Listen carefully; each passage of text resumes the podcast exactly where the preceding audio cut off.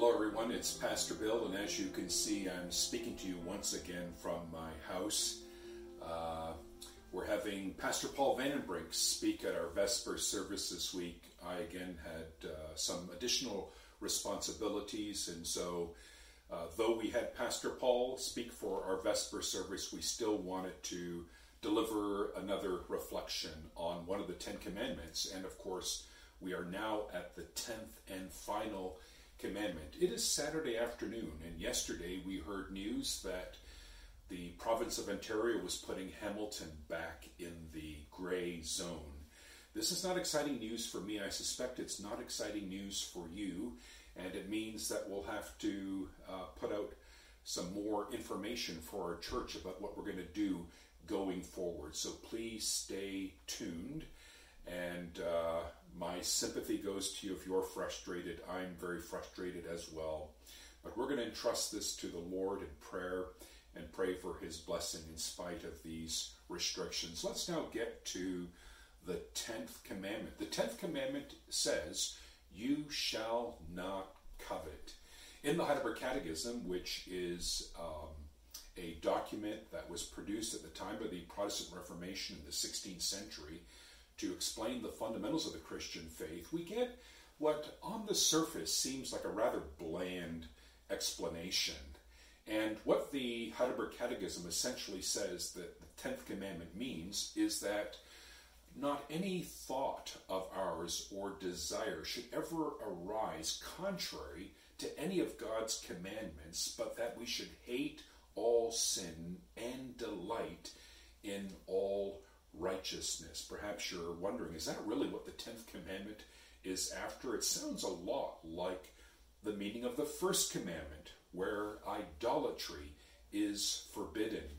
I think it's important for us to see that this is intentional on God's part, that the 10th commandment very much parallels the first commandment. The first and the last commandment are addressing the same concern. And it's for this reason that the Apostle Paul in Colossians 3, verse 5 says, Covetousness is idolatry. Breaking the 10th commandment is breaking the first commandment. What is idolatry? Well, idolatry is the sin of looking to someone or something for those things which only God can provide looking to someone or something for that which only God can provide security, uh, satisfaction, happiness, and so forth. In both the first and the Ten Commandments, God is after all of our lives heart, soul, mind, strength, body. We should love Him with all. We should love our neighbors as ourselves. God is after not simply external obedience, He is after internal obedience as well. And what really makes desire problematic is not desire per se, but the object of our desire. If the object of our desire occupies the place God has, we are guilty of coveting Desire in itself is not a bad thing. As I've said before, if it weren't for desire, we wouldn't get out of bed in the morning. But when the object of our desire occupies the place that God has, we are guilty of coveting. Now, I want to illustrate the sin of coveting with two stories from the Bible, and then we're going to get to the cure for coveting. The two stories are parallel in many ways. They are the stories of the rich young ruler and of the Apostle Paul. Now, if you're familiar with the Gospels, you know that at one point in his ministry, Jesus was approached by a rich young ruler. And the rich young ruler says to, te- says to Jesus, Good teacher, what must I do to inherit eternal life? And Jesus says, Why do you call me good? There is no one good but God Himself. He goes on to say, You know the commandments. You shall not commit adultery. You shall not steal. You shall not murder. You shall not bear false witness. Honor your father and your mother. And the rich young ruler says, Yes, I have obeyed all of these commandments since my youth.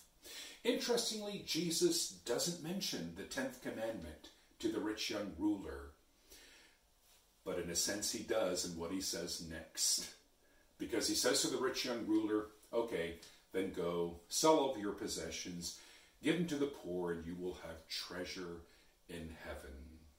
And the rich young ruler was unable to do that, and he went away sad because he realized, or perhaps he didn't realize, he was not keeping the tenth commandment. He was coveting.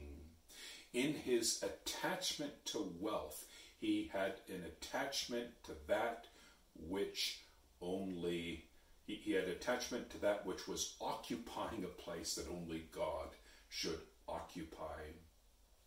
The other story I mentioned is the story of the Apostle Paul. The Apostle Paul also had a great attachment. He had a great ambition, and his ambition was to outdo his peers in zeal for God. And you can see from Philippians 3 that Paul boasted of an extraordinary spiritual resume. He excelled in being spiritual, he excelled in zeal for God. Now, the Apostle Paul points out that it was the 10th commandment that was responsible ultimately for his undoing. The 10th commandment was responsible ultimately for convincing him that though he uh, practiced outward conformity to the law, though on the outside he seemed zealous, he was in fact a sinner in his heart.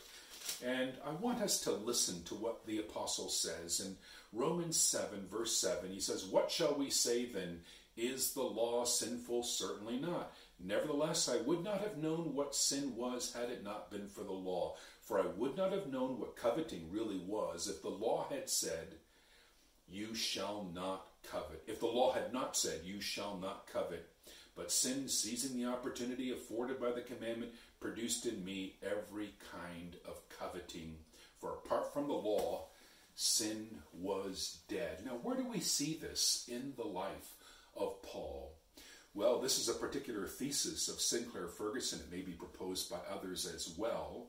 But Ferguson proposes that Paul became aware of his coveting when he encountered Stephen one of the seven men appointed to be a deacon in Acts chapter 6. And Stephen is described as a man who was full of grace and full of God's power and full of wisdom.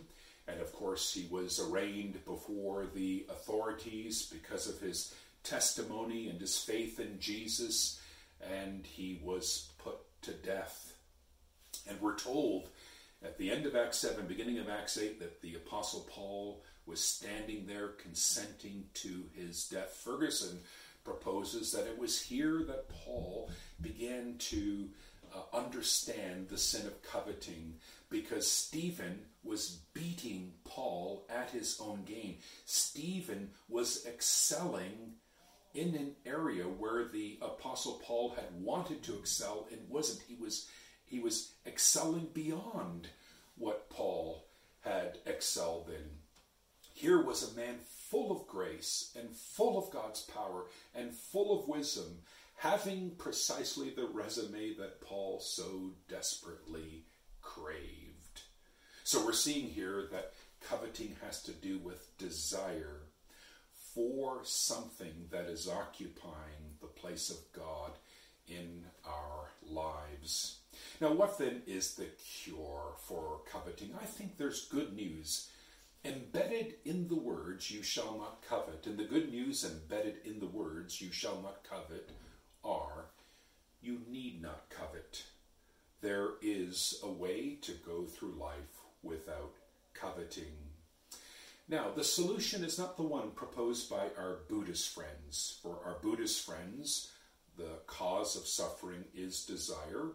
And the way, therefore, to experience happiness is to relinquish desire. The Christian answer is not to relinquish desire, but to reorder our desire and to refocus our desire on God Himself. I'm thinking of what the psalmist says in Psalm, I believe it's 37 Delight yourself in the Lord, and He will give you the desires of your heart. Look to the Lord for everything. Set your heart, set your minds on things above where Christ is at the right hand of God. How do we go about doing that?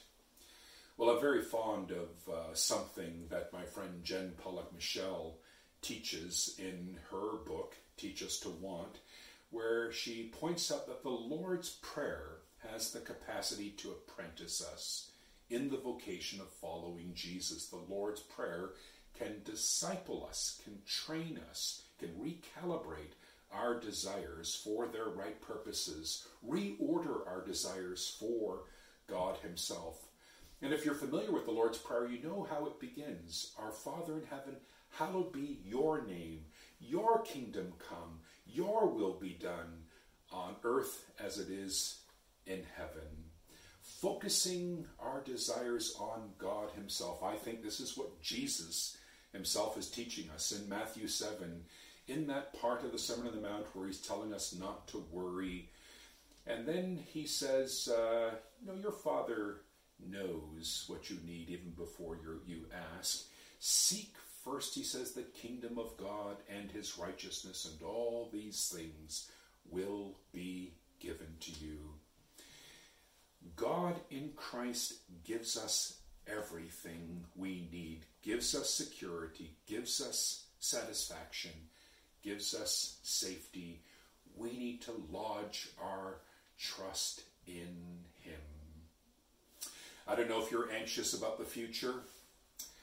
I don't know if you're looking for happiness, but this is a, a little practice that I sometimes do. It's one I've learned from Henry Nouwen in a state of anxiety or in a state of desire where you feel like you're uh, breaking the 10th commandment and guilty of idolatry, perhaps, say the words of Psalm 23 The Lord is my shepherd, I need nothing. And to say those words slowly and to say them repeatedly and perhaps to emphasize a different word each time you say it. The Lord is my shepherd. If I have this shepherd, I have need of nothing else. The great cure to coveting, recognizing that in Christ, God gives us.